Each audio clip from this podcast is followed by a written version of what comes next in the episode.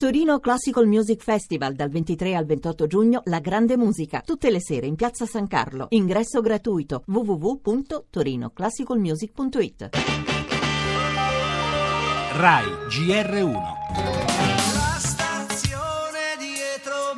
La situazione è disastrosa. Presumo che in questo momento qua al mezzanino, zona di, di sosta, ci siano almeno 250 persone, 280. Sembrava di stare in Africa, ci saranno stati 300-400 persone. la tua città, io chiedo a tanta gente. Un paio di giorni fa che ha piovuto si vedeva sta gente sotto l'acqua, donne e bambini buttati sotto starbe. Gira un po' di qua di là. Nessuno controlla niente, nessuno guarda niente a livello sanitario soprattutto, ecco, così buttati senza bagni. Dove andrò? Io ho visto la polizia prendere tutti loro. Italy or Norway or France, Germany. Vogliono viaggiano a altri paesi. Questa città che non ho visto mai. Che bestie stanno meglio, almeno gli dà imposto un riparo, il mangiare. Qua c'è gente che viene, gli, dà, gli porta qualche cosa, capito?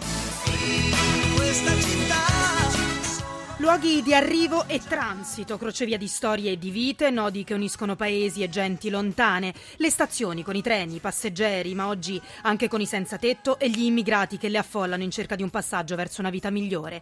Stazioni in cui sempre più spesso l'immagine poetica del viaggio lascia il posto alla miseria del degrado. L'emergenza sbarchi, la crisi economica che ha moltiplicato i poveri, in questi giorni il blocco di Schengen per il G7 in Baviera che ha fermato i flussi verso la Germania. Il risultato è che nelle ultime ore in particolare la situazione, soprattutto a Milano e a Roma, è diventata esplosiva. La polizia è intervenuta per sgomberare bivacchi e accampamenti, gente in fuga, bambini scalzi in mezzo alla strada si cercano spazi per installare letti e docce. Ancora una volta la sfida dell'accoglienza, ma anche quella dell'ordine pubblico. Giusto di ieri l'aggressione a due ferrovieri colpiti con un macete a Milano durante un controllo sui biglietti. Il fascino della stazione sopraffatto dalla paura, dalle violenze, dal degrado.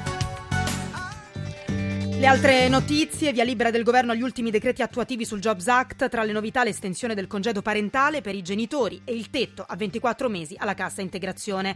La politica, tensione PD-NCD per il caso del senatore Azzollini, sul quale pende una richiesta d'arresto per bancarotta nell'ambito dell'inchiesta sulla sanità a Trani.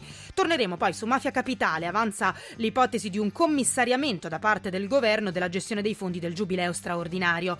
Torneremo ovviamente sul rientro dallo spazio di Samantha Cristoforetti dopo il record di 200 giorni in orbita. Cinema è morto a 93 anni l'attore Christopher Lee, celebri le sue interpretazioni di Dracula, il vampiro. Sport stasera gioca la nazionale.